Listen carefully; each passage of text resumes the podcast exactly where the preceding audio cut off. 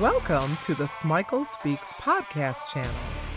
I'm Joanne Smikle, and I'm delighted that you tuned in for relevant leadership learning that will help you continue to soar. Enjoy this episode. So, I'm continuing in the See Something, Do Something series, and I want to thank my listeners, thank all of you for your encouraging feedback on these interviews that I'm doing with world changers. These are people who see a need and then do something about it. So today I am genuinely excited that Selena Rezvani is with me. She is a powerhouse. She is just a powerhouse who has this incredible commitment to improving women's lives through empowerment and helping them to learn about self advocacy. She elevates women into higher levels of leadership. So, welcome. Glad Thank to have you you. so much, Joanne. And and you are such a powerhouse yourself. And I learned so much from you about leadership and how to champion other women. So thank you for all the work you do. Thank you. Okay, I know this isn't in our list of things we're going to talk about, but I am so excited that you have a new book coming out. So I want to skip what we were getting ready to talk about, and I want you to talk about Quick Confidence. I love the title. Talk Oh, about that, and we'll get back to this stuff, okay?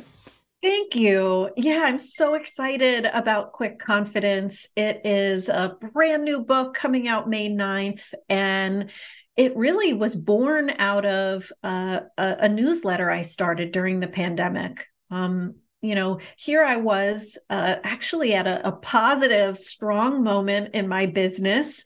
You know, um, I was speaking and working on leadership development, and, you know, suddenly really great companies were coming to me. I wasn't having to pound on the door and ask for their business.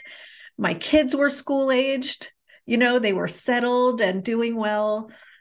And then the pandemic happened. Mm-hmm. And, Yeah. you know, client after client pulled their contracts, Mm-hmm. froze the business. Yep. And boy, I found myself in a real confidence free fall. Mm-hmm. And as I looked around, Joanne, I saw so many other people feeling the same way job insecurity um, you know of course fears about health and loved ones so many things to feel uncertain about.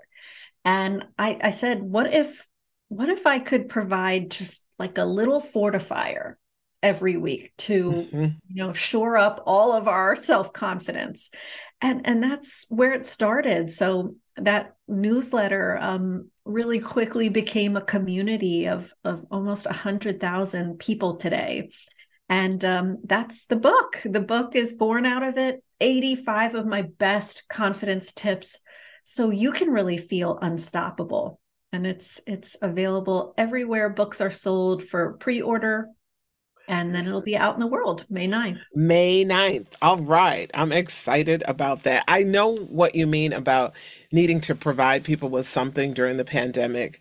Um, one of the things that I did was to highlight the videos on my YouTube channel that address resilience and getting through this and facing forced change. So I, I get that. And part of the reason I did that was for me, just because I needed the boost. So yeah. Right. It's it's like in in you know the reminder, like the ultimate humbling reminder, we're both the teacher and the student. At the same time. that's Yes. right. Yes. Yes. Nothing like the pandemic to remind a lot of us of that. We all needed that Yeah. boost.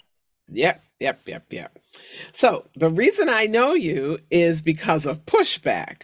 And Pushback, it's actually everyone, the title is Pushback How Smart Women Ask and Stand Up for What They Want. That's what I know you from. And if, if you have not read Pushback, read it before you read Quick Confidence. Get a copy now. I've also had the pleasure of being in a couple of your workshops, and they're powerful. And I mean, for me, I need the reminder to go from thought to purposeful action. So you saw a need regarding women's empowerment, and you're doing work to address it. Before we talk about that, will you just share a little bit about your background? Yeah, sure. So, um, you know, I spent most of my career working at consulting firms focused on kind of raising up the employee voice. And I opened plenty of wrong doors, by the way, before finding that home, that kind of very happy home. Um, but I worked at places like Great Place to Work Institute that that uh, ranks the Fortune Best Places to Work in America list and helps companies who maybe are crummy workplaces get a little better. Mm-hmm. And, and really, that's built around what employees have to say and and i loved that work i really enjoyed it and i found it extremely satisfying having watched both my parents work very hard and neither were treated very well by mm-hmm. their employers um, but i thought you know what really lights my fire is focusing this even more mm-hmm. around mm-hmm. women and leadership because wow when i looked up there were some rare unicorns uh, that were in place uh, in leadership that were actually women, mm-hmm. you know, or or women of color. Um, mm-hmm. It felt like such a rare thing to me, and I got really curious. That's that's where my start happened. So, what made you go and say, "All right"? I can tackle this? Was it because you saw these rare people, or was it because you wanted to be one of these rare people? Tell me a little bit more about that. Yeah, you're you're onto something, and you're definitely good at um, sussing out, you know, the the uh, unwritten. But look, I had so for so long, Joanne, this ambivalent relationship with power. Mm-hmm. On one hand, I really wanted to feel at ease with it on the other hand, um, you know, I looked up and saw women leaders, you know, the rare ones I did see, and I I was so just passionate and curious, kind of a little obsessed with how they got to be at ease with their power. How how did they do that? Um, and that's what really got me interested in researching this and coming up with some findings actually um, surveying and interviewing women who had negotiated their way to the top to say, How did you do it? What mm-hmm. did you mm-hmm. face? What's your hardest one lesson? Mm-hmm. And then did you turn those inward before you decided to spread it to the world? Did you use their lessons for your own career? Well, something really pivotal happened, um, and and maybe I should say someone, not something. Um, I was in business school at night, and the reason I did that and got an MBA at night was because I have a master's in social work, and you I don't know that see that every day, right? No. And, uh, you know, you know, workplace consulting. It's not the most popular degree you might see. And while I love my social work degree, I use it at least 50% of the time. I felt like I couldn't speak the language, the business language of yes. my clients, you know, the very people I was trying to help.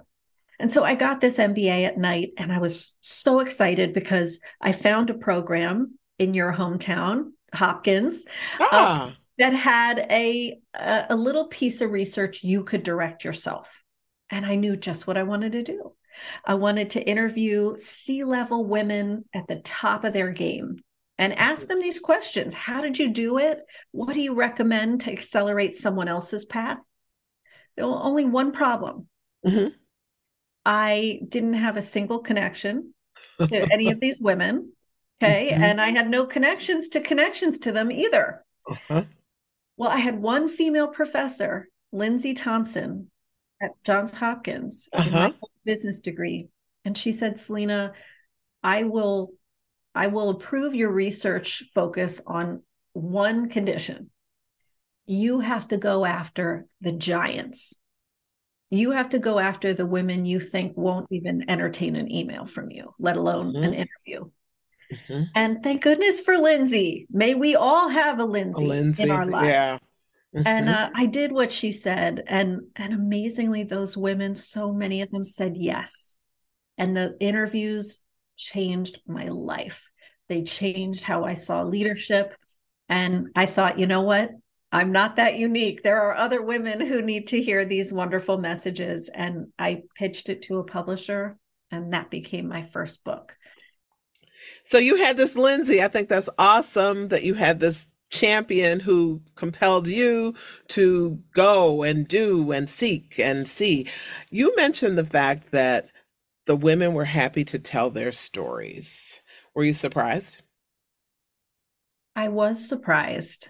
And yet, you know, an interesting thing happened. If somebody said yes, mm-hmm. to my email, my kind of humble student researcher email request, they did so right away. Huh. And it's interesting. Those few people who maybe had a thousand follow up questions were ones who didn't work out. And so I think there's something to be said for that that request really hitting you right between the eyes like it really resonated and and i think that shows because many of the women who did say yes they are generous mentors mm-hmm. they do this in many other ways and help mm-hmm. women mm-hmm. um you know, one of the surprises, Joanne, was I thought maybe these women might be even more at ease with their success. But just like a lot of women, you know, they kind of squirmed sometimes when I asked, What are you proudest of? Mm-hmm. You know, mm-hmm. what was a really uh, moment you had to summon all your courage? Sometimes talking about their accomplishments, you could tell was still a little bit uncomfortable. Sure, sure.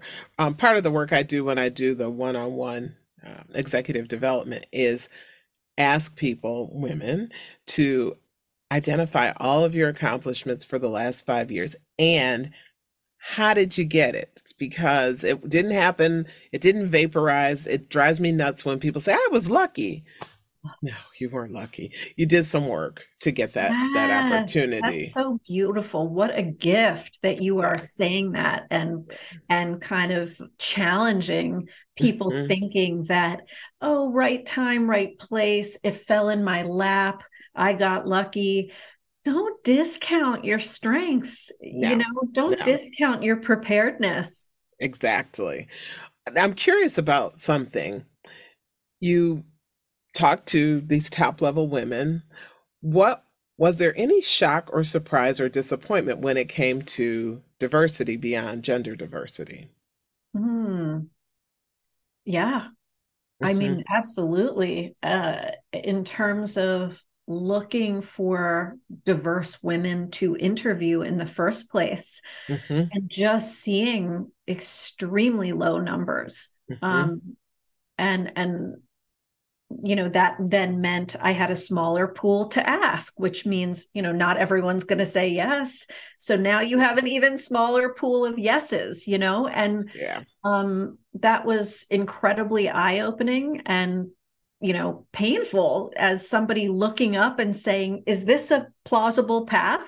Is mm-hmm. this realistic as a mm-hmm. young ambitious woman? You know is you know you hear the phrase you need to see it to be it Yep, and, yep, and maybe you don't need it, but boy, does it help. Yes. Boy, does it encourage you and make yeah. you feel like you belong when you see that. So it it was incredibly alarming to see this dearth of women of color leaders. Yeah, yeah. That I find um, alarming, frustrating, and saddening. I find yes. it very saddening. Very, very saddening. So What's the first thing that you did consciously to help women advance? Because you saw this need, you did the, the work um, as a grad student, but then in your professional life, what's the first thing you did? Well, it was one of the most liberating for me too. And it was, I quit my job. I mm-hmm. quit my consulting job and I said, I want to do this full time and that felt really scary. There's so many imposter thoughts and what are you thinking? What are you doing? Um what did you get yourself into? You know all those feelings and moments. Um but there was something about writing that book. I, I quit my job and started my business focused on women right at the time my book came out that first book. And i think it gave me a courage and mm-hmm. a momentum. And frankly um a reality check that regret would be a really ugly thing to sit yeah. with. And I knew I'd regret it if I didn't try to make it on my own. Right. And so it it was it felt really wonderful to dedicate myself then to women and seeing more women uh, carve out paths to the top. And and I started speaking to more and more of them. Um, any group that would have me, any group, and and I'll never forget, Joanne, the first one could not have been more intimidating. Are you ready for this? Uh huh.